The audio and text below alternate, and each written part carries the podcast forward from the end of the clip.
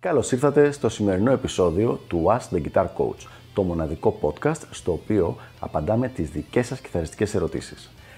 Αν ενδιαφέρεστε να εξελίξετε το παίξιμό σας στο maximum βαθμό, στείλτε μου ένα email στο email ioannis.ioannis.org για να σας ενημερώσω για τα πακέτα εκμάθησης κιθάρας του Elite Guitar Coaching.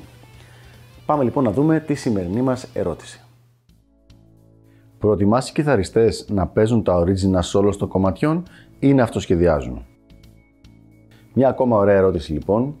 Δεν είναι τόσο απλό το θέμα. Δηλαδή υπάρχουν κάποια solos, ειδικά κλασικά rock solos, τα οποία είναι καλό να τα βλέπουμε ως μέρος της original σύνθεσης. Δηλαδή, όταν ακούω ας πούμε το Bohemian Rhapsody ή το Smoke on the Water, περιμένω να ακούσω κάτι που να είναι πάρα πάρα πάρα πολύ κοντινό στο original solo. Αυτό σημαίνει και στην ποιότητα του ήχου, σημαίνει και στο είδος, στο στυλ του παίξήματος και στις πραγματικές νότες που θα παίξει ο κιθαρίστας.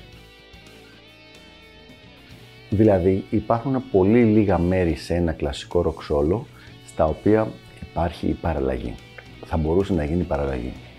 Σε αυτά τα μέρη όμως, τα οποία μπορεί να είναι συνήθως ας πούμε κάτι το οποίο να μπορεί να κάνει ο κιθαρίστας κάτι κοντινό χωρίς να αλλάξει τη χρειά και την υφή του σόλου. Για παράδειγμα, εκεί που θα είχε μια σειρά από 10 έκτα σε μια, με λεγκάτο, μπορεί αυτός να το κάνει με, με στακάτο ή να χρησιμοποιήσει ένα άλλο sequence.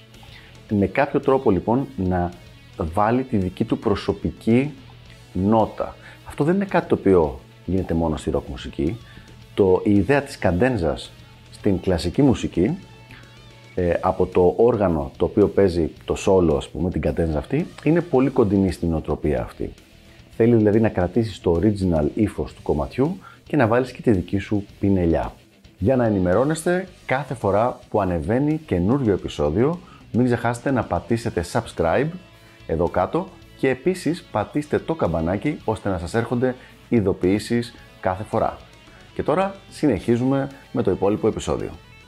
Οπότε λοιπόν, στα κλασικά rock κομμάτια τα οποία έχουν ένα συγκεκριμένο solo που είναι πραγματικά μέρος του κομματιού, θα ήθελα να ακούω το solo αυτό όπως είναι με πολύ πολύ μικρές παραλλαγές σε ένα-δυο σημεία πιθανώς στη διάρκεια όλου του solo που θα δώσει ο κιθαρίστας τη δική του νότα.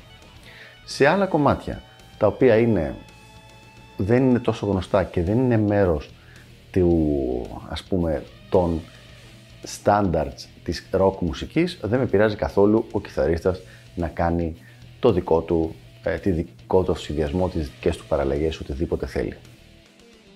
Πριν από μερικά χρόνια είχαν έρθει οι Dokken στην Αθήνα και είχα πάει να τους δω όπου παίζανε με έναν άλλο κιθαρίστα, φυσικά όχι με τον George Lynch. Ο κιθαρίστας λοιπόν αυτός είχε κάνει αυτό ακριβώς το οποίο λέω τώρα. Είχε κρατήσει την ουσία του κάθε solo ίδια και σε κάθε solo μέσα, σε κάποιο σημείο έκανε κάποια παραλλαγή που έδειχνε τη δική του ικανότητα, τη δική του μουσική έκφραση και έβαζε, όπως λέμε, τη δική του πινελιά στο κομμάτι. Οπότε λοιπόν εξαρτάται από το κομμάτι και από τον κιθαρίστα και πόσο ωραία μπορεί να το κάνει αυτό το πράγμα.